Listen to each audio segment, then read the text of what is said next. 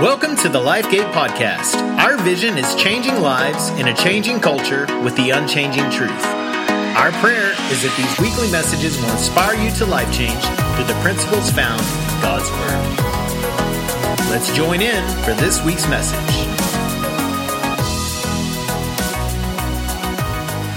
Good morning. How's everyone doing today? Well, this is different for me because usually I'm right next door talking to kids 11 and under, and all of you are above 11. So, bear with me, but I'm really, really, really excited to be here. I actually love talking to adults too. Kids are my forte.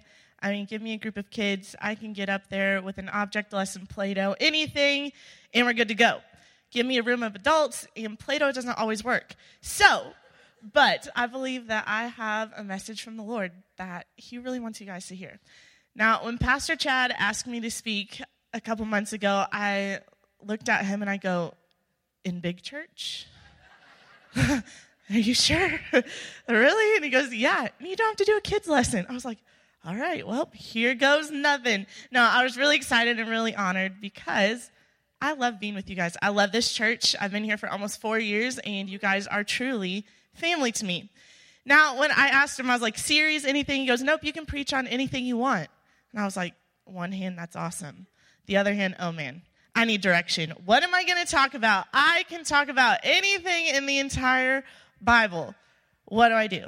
Well, I started thinking, I was like, man, it's the last Sunday of the year. We're about ready to go into 2019. I could do something like really uplifting and pump you up and so then I started to reflect on our year, Jason and I's, my husband's year, and I was like, man, 2018 mm, wasn't my favorite, you know? It, it wasn't great. So I'm not going to come up here and be like, yeah, 2018 was great, but 2019 will be better. Because honestly, I don't know. I don't know what the Lord has in store for 2019. None of us do. So I was like, Lord, what do you want me to do? So every Tuesday, we come in here as a staff and we pray for an hour. And so one Tuesday, because it was starting to get closer to preaching time, and I was like, man, Lord, I really need something to preach about, or I'm just going to go pull out a lesson I've done for the kids before and hope it goes over well. So I was like, Lord, what am I doing? And I'm praying in here, and I'm like, God, you know, speak to me, Holy Spirit. What do you want me to pray about? And this is what the Lord told me open your Bible. I was like, oh, thanks thanks God. You know, God and I, I'm a very sarcastic person, so I feel like I have a very sarcastic relationship with God too. I was like, you know me, I need some direction. And he just said, open your Bible. I'm like, do you know how big the Bible is? Yes, yes, God knows how big he wrote it. But I was like, okay, all right. So I opened my Bible, I'm still not really getting anything. And then I get on social media, you know, like we always do when we can't find anything in the Bible. And I'm asking God, I'm like, speak to me through Facebook. Well, guess what? He did. He did. And Christine Caine had posted a graphic with a scripture on it. It was Exodus 14 14. The Lord shall fight for you. You only need to be still. And I was like, oh, that's good. Okay, maybe I can do something with that. Well, then I get on Instagram because, you know, I want confirmation. And look there. The verse was there, not by Christine Caine, by someone else. And I was like, all right, maybe I can go, maybe I can go with this. Well, it was still really wasn't coming to me. I'm like, I have this verse. I can't just get up there and say this verse over and over again. And so, it one morning, the Lord woke me up at 4:30 in the morning. Okay, I really like sleep. I really like sleep. But I learned in college that I, for some reason, get all my great ideas between the hours of 2 and 5 in the morning. I don't know why. That's when I wrote the best papers. That's when I wrote the best sermons for Bible school. And so I was like, well, I have a choice. I can watch Hulu until I fall back to sleep. But then I started feeling convicted, and I was like, okay, I'll read my Bible. All right. So I get on my phone. Jason is sleeping away because I wasn't going to wake him up. I was like, all right, Lord, talk to me. And he started talking to me. I opened the Bible on my app and I looked at that verse and I started reading the passage that that verse was in, and immediately the Lord started giving me the words to say to you today. Now, a lot of things have been happening that the enemy just really doesn't want me to talk today. I mean, a lot of distractions. And last night I was sitting in my office and I'm like, Lord, I'm a perfectionist. And I was like, this sermon needs to be perfect. And I texted a few friends, and one of those friends told me, they're like, take this in love, but you can't make it perfect Only God can. And I was like, all right, all right. So I'm here to talk to you today about trouble, about situations that you're caught in, situations that you might be going through in your workplace, with your job, with your friends, your family, maybe with yourself, your finances, whatever you've been going through, places where you've been stuck. And you feel like there's no there's no end. Like the light at the end of the tunnel is not going to illuminate anytime soon and you're dreading carrying this baggage into 2018 or 2019. You want to leave it this year. You don't want to take it into next year. Now, what I'm going to say today, I really hope you take to heart because I know it's what the Lord wants you to hear. He would not have woken me up at 4:30 in the morning to tell me this if he didn't because believe me, he doesn't wake me up at 4:30 in the morning to do kids lessons. So I know that he wants you guys to hear this.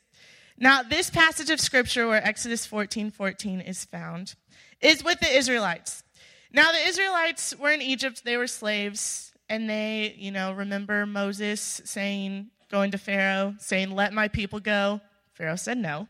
God didn't like that. So God sent 10 plagues upon Egypt, rained down, awful, awful misery. Finally, Pharaoh said, Okay, bye, take the Israelites. I don't want them. See you later. Well, here we are. This passage of scripture is in Exodus 14 verses 5 through 14. Now, in this situation, it looked pretty hopeless. It looked like the Israelites had nowhere to go. Okay, they were stuck between Pharaoh's army and the sea. Then on this side, there's some mountains, and on this side, there were some fortresses. They literally had nowhere to go. And after Pharaoh said, Yeah, fine, Moses, take them, it occurred to him that he just let all of his slaves go. Pharaoh was not going to have anyone else to serve him. And so he was like, never mind, I changed my mind. All right, army, let's go get the Israelites. So here we have the Israelites. They're stuck, they have no place to go. What are they going to do? Well, to them it seemed hopeless, but God, God had a plan. So read this with me Exodus chapter 14, verse 5 through 14. Says, When the king of Egypt was told that the people had fled, Pharaoh and his officials changed their minds about them and said, What have we done? We have let the Israelites go and have lost their services. So he had his chariot made ready and took his army with them. He took 600 of the best chariots, along with all of the other chariots of Egypt, with officers over all of them. The Lord hardened the heart of Pharaoh, the king of Egypt. This is important, okay? Sometimes the Lord does things that we don't understand but it's for his plan, it's for his glory. But the Israelites, they didn't react very well. He hardened the heart of Pharaoh, king of Egypt, so that he pursued the Israelites who were marching out boldly. The Egyptians, all of Pharaoh's horses and chariots, horsemen and troops, pursued the Israelites and overtook them as they camped near the sea, near Pi Hahiroth, opposite Baal Zephon. They did not teach me in Bible school how to pronounce those, so bear with me. As Pharaoh approached the Isra- as Pharaoh approached, the Israelites looked up, and there were the Egyptians marching after them. They were terrified, and they cried out to the Lord. How many of you cry out to the Lord when you're scared? Yep, I'm like, Lord Jesus, help me. They said to Moses, Was it because there were no graves in Egypt that you brought us to the desert to die? What have you done by bringing us out of Egypt? Didn't we say to you in Egypt, Leave us alone, let us serve the Egyptians? It would have been better for us to serve the Egyptians than to die in the desert. Moses answered the people, Do not be afraid. Stand firm, and you will see the deliverance the Lord will bring you today. The Egyptians you see today, you will never see again. The Lord will fight for you. You only need to be still. So here we have the Israelites. Like I said, they're in an impossible situation. Impossible. Now, they'd been slaves in Egypt for hundreds of years. Sure, they had their needs met, but they were under horrible circumstances. They weren't allowed to leave, they were slaves. Now, God sent Moses to deliver the Israelites. Now, I feel bad for Moses in this whole situation. He, this poor guy. If you read more about the Israelites in the Bible, they really mess up, like all the time. But guess what? We mess up, like all the time. And God still rescues us and saves us. Now, if we read later, we do see that God rescues the Israelites. He takes them, he makes a way when there seems to be no way, like our song Do It Again said. He took them through a sea. Like, I don't know if you've ever been to the ocean, But it's hard for me to believe that an ocean split into two and allowed a group of hundreds and hundreds and thousands of people to walk across on dry land. That's just, I can't even comprehend it, but I'm not supposed to because that's God. So we have, we have the Israelites. The Lord worked in their impossible situation. He made their possible, their impossible solution the possible solution. He made what seemed to be their death their life. And here, here we have him. Now, this is all great, and you're like, yay, yay for the Israelites. They got saved. Now, what about me? Well, how many of you are in a, an impossible situation right now? If you're human, you felt it. If you're human, you've been in it because we live in a sin ridden, fallen world. But we don't have to stay there forever. There are some things that we can do that are hard. They're not easy. Believe me, I'm writing this message and the Lord is speaking to me through the whole thing. I'm like, oh man, I'm preaching to myself on Sunday. This is great. Now, there are some things we can do though, but it's not going to be easy. And we have to trust that the, that the Lord knows what He's doing because He does.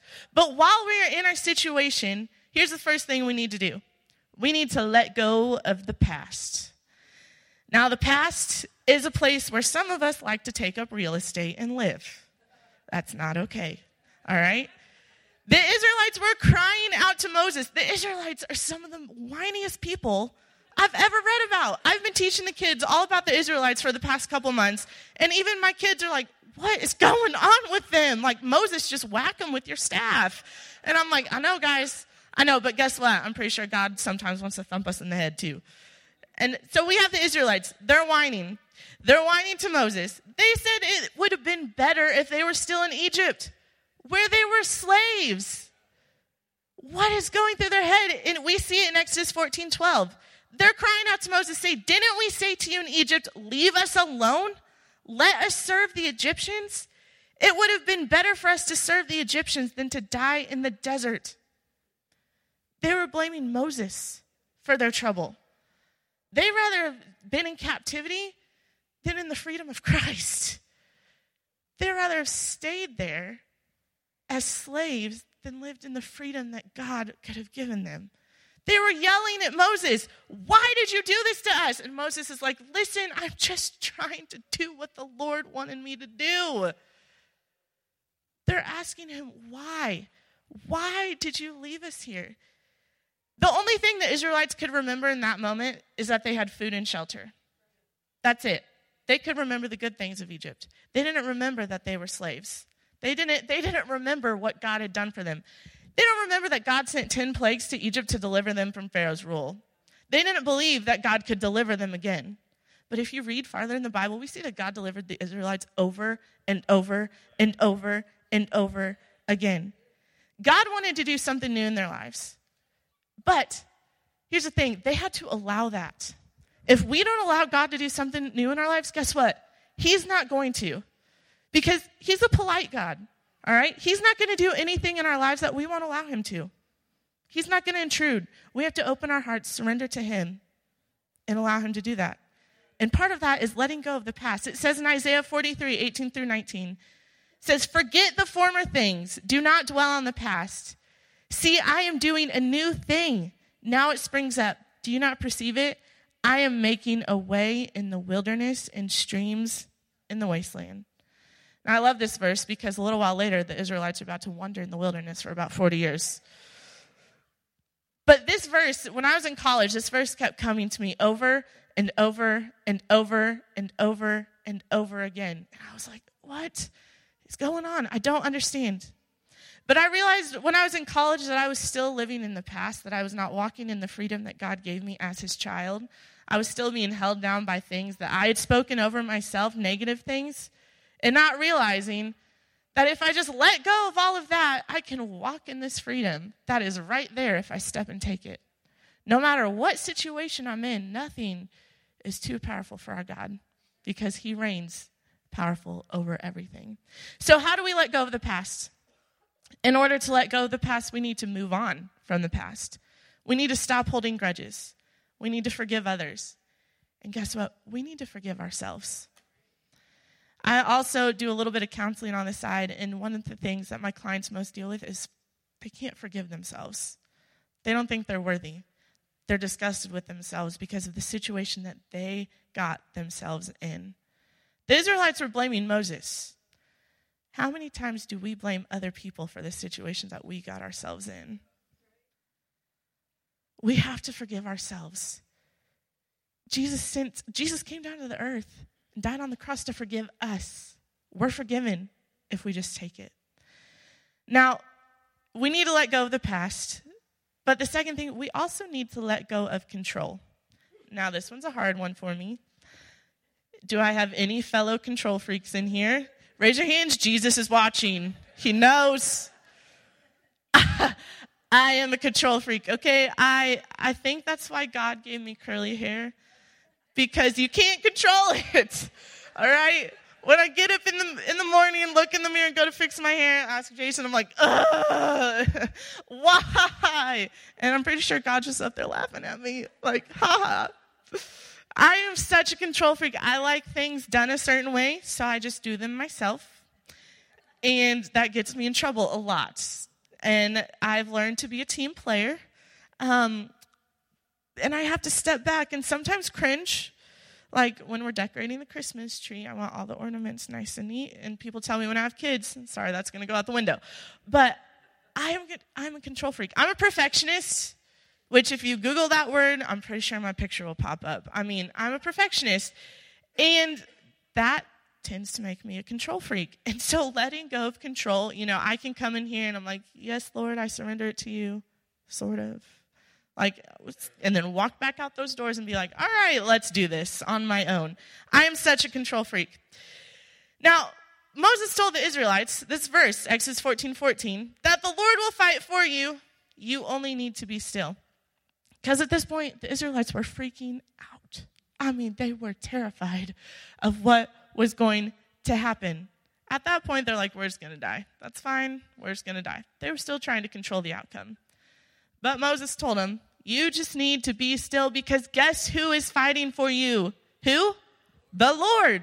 The Lord is fighting for you. Now, I don't know about you, but that's the number one person I want in my corner fighting my battle because he can do anything. He is more powerful than anything and can handle any situation. Now, being still doesn't mean being dormant. Just because God tells you to be still doesn't mean He's telling you to stop. You still have to do what He's calling you to do. You still have to be obedient. He's like, All right, Cassie, be still. And I'm like, Okay, I'll just wait here until you're done. I'm just going to let you fight for me.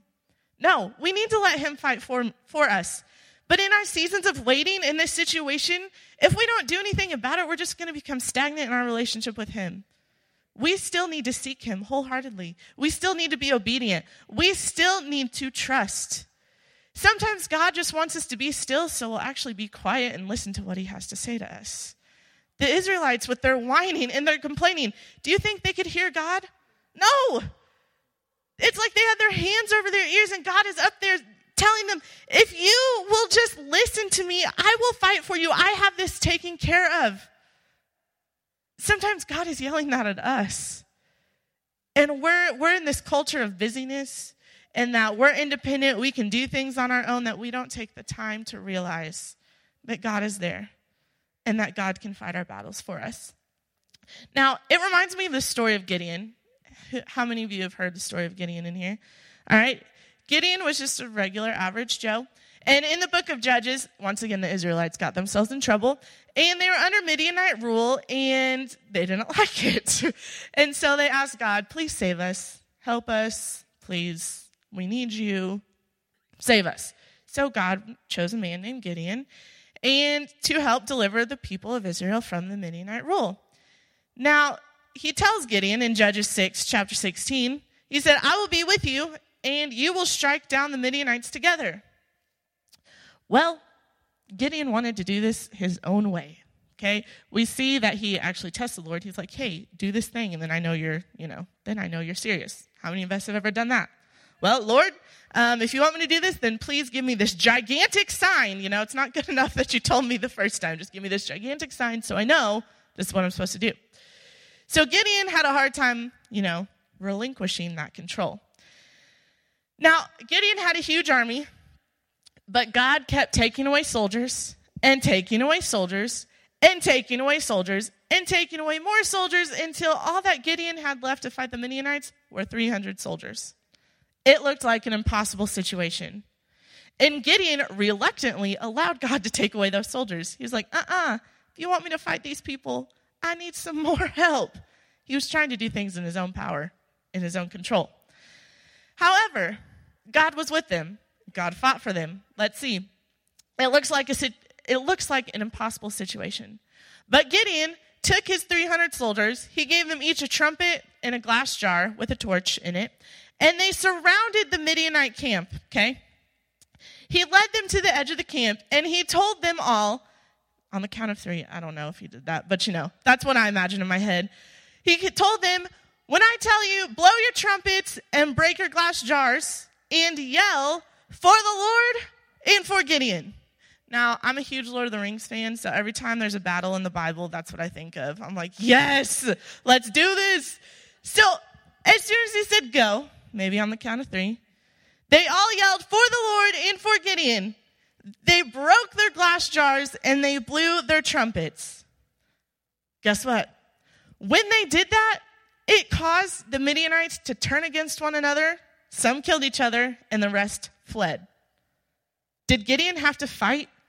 No. Who fought for him? The Lord. He didn't even have to lay one finger on a Midianite. He wanted to do this in his control. It looked like an impossible situation.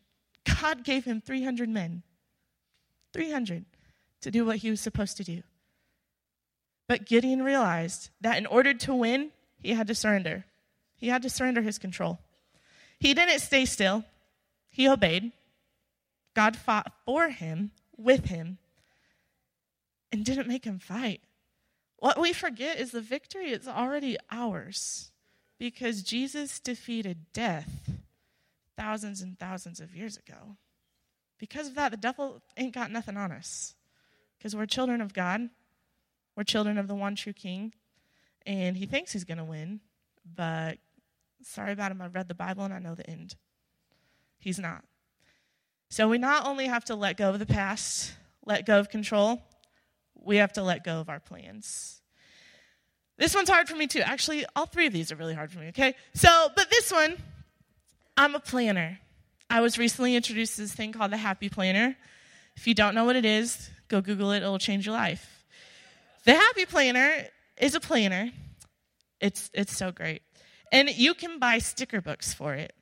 And you can put these stickers in your week and you can plan it all out. And so every Sunday night, like tonight, I'm really looking forward to it. I sit down with my happy planner, all my stickers, and I plan out my week. Now, I'm a perfectionist. So if I put my sticker on crooked, guess what? It's coming off and going back on straight, all right? Ask Jason. If I put one on crooked, I'm like, oh, it's crooked. He's like, it's fine. I'm like, no, it's not. It's coming off. And I plan out my week. And I also plan out my week in pen because for some reason I think if I do it in pen, it won't change. Funny. Funny. But we have a crazy schedule. So I always want to make sure everything's planned out. So I have my happy planner. I have a calendar on our phone or on my phone that Jason and I share, so we always we always know where each other's at, whatever's planned. And then I have a dry erase calendar in our kitchen. Okay, everything's planned out. All right, I really like it. But when things don't go as planned, it causes a little bit of anxiety and irritation. Just a little bit. I'm like, oh, just breathe. Cassie, you can do it. It's no big deal. It happened. I don't do last minute very well. I, I don't. You throw something to me last minute, and I'm like, no, I can't do this. It's like crippling to me. But guess what? The Lord likes to throw curveballs at me all the time, except they're not curveballs to Him, they're curveballs to me. In my 25 years of life, I've learned that my plans for my life are rarely the plans that God has for my life. And that causes a little bit of, you know, discord between me and the Lord. And but I've come to learn that his plans for my life are way better than any plans that I've ever had for my life. In high school, I'd planned to go to North Central University in Minnesota. I'd got scholarships. I applied. I was ready to go. SAGU was not even on my radar to come to Texas. I'm from Illinois. Minnesota was closer. It's freezing up there, so I don't know why. But it was closer. And then my mom's like, uh, you should probably go. You should probably go check out, you know, Southwestern. And I'm like, why? She goes, because you, you just should. So we go we go to Southwestern, we're checking it out, and I'm just comparing it to North Central the whole time. I'm like, well, this school has this, and this school has this, and this school has this. So we left, didn't really, didn't really, you know, didn't really think anything about it. I was at kids camp that summer as a counselor, and believe me, kids camp is just for adults as much as it is for kids too. The Lord speaks to me almost more at kids camp than anything else. I was at kids camp in Illinois, and the speaker was from Texas. Comes over to me, I'm praying in the altar. You know, I'm not like crying or anything. I'm just praying for other kids. He comes over to me and he goes, Lord, I pray that Cassie would know that her future is secure in your hands. And I was like, okay. Well, I got this feeling in my stomach, and I was like, oh man, I think I'm supposed to go to Texas. But all my friends are going to North Central. I know people there. I, have no, I know no one in Texas. Like, why? It's hot. What am I going to do? So I called my mom, because that's what I always do. And I'm like, Mom, this is what happens. And this is what the speaker said. And she, uh, she started crying on the phone. She goes, Cassie, She's like, I got down on my knees this morning and I prayed for you. And I prayed, God, let Cassie know that her future is secure in your hands. Verbatim. And I was like, Oh, I'm going to Texas, Mom. I, oh, all right, I'm going. I applied to SAGU, got accepted. Looking back, if I would have went to Minnesota, I would have never met my husband. Not this one, at least. And I really love him. I would have not. I would have never met Jason. And I love him. We're a perfect match. I would have never become the children's pastor at Lifegate. And this place has turned my life around. You guys are family. My plans for myself were not near as good as what God had for me. The Lord told Moses in Exodus 14, 15 through 16, He said, Why are you crying out to me? Sometimes I think the Lord gets a little irritated with us. Like, hello, do what I tell you to do. And I'm like, okay, I'm doing it. He said, Listen, tell the Israelites to move on like, move on. Raise your staff, stretch out your hand over the sea to divide the water so that the Israelites can go through the sea on dry ground. The Israelites couldn't see God's plan. What looked like their death was what actually saved them. He was planning to lead them to the promised land when they were just planning to go back to Egypt with Pharaoh. Now, the Israelites had a lot more trouble if you continue to read through the Old Testament. But God's plans for them were better than they could have ever imagined. But if they wouldn't have let go of their plans, it would have never happened. I mean, listen, if someone tells me, hey, we're going to go walk through the sea on dry ground, I'm not the first one to hop on that train and be like, all right, let's do it.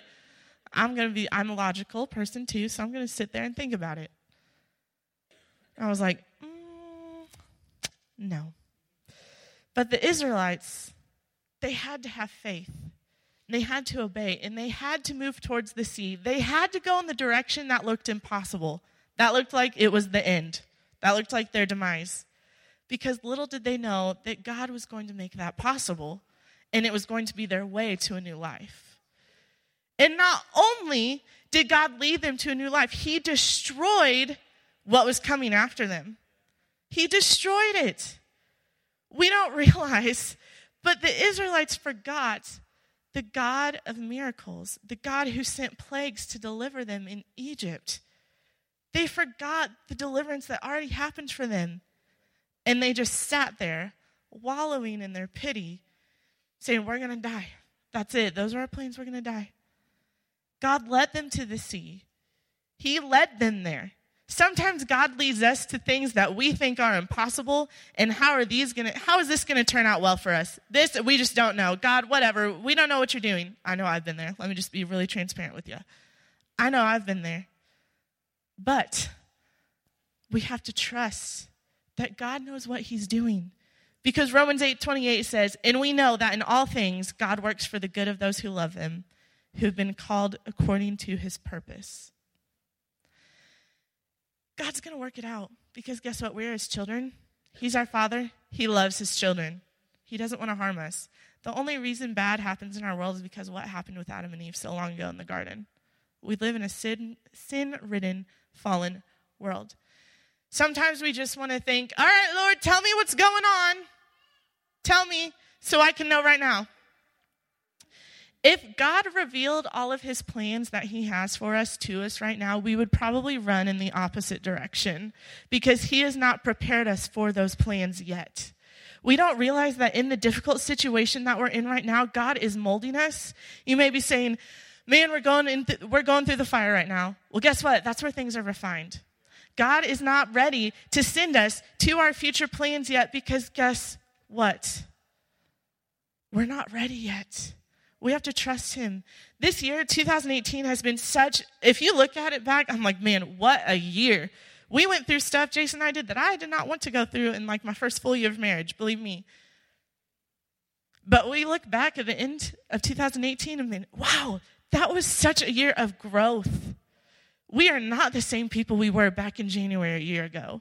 We are not, we have learned to trust God more now than I ever have. And I was raised in church. I learned Proverbs 3, 5, and 6 when I was three years old. Trust in the Lord with all your heart. Lean on your understanding. In all your ways, acknowledge Him, and He'll lead your path straight. We have to remember to trust Him, to let go of our plans. We need to let go of the past, and we need to let go of control. Don't let fear be your motivation. Don't let fear keep you in the past. Don't let yesterday's troubles steal today's joy. This is a day that the Lord has made. We should have joy and rejoice in it. So, would you stand with me? I don't know what you guys are going through. I know that I've been stuck in a pretty difficult situation, and I know that you're human and that you probably are too. And maybe you don't know how to get out of it. Maybe you're like, yeah, this sounds great. Yeah, letting go of my past, letting go of control, letting go of my plans, but how do I do that? Well, it starts with surrender. Saying, Lord, take it. And I mean, Lord, take it, not, Lord, take this part of it and I'll deal with everything else. No. Lord, take this from me. When we raise our hands, it's a sign of surrender. But did you notice when we raise our hands, we're in the most vulnerable position we, we can be in? Because when we raise our hands, nothing is protected. Nothing. And that's how God wants us to come to Him. You may be wondering, well, how do I surrender? You give it. You give it to Him. But some of you in here may not have even surrendered your life to Christ yet. And that's the first place to start.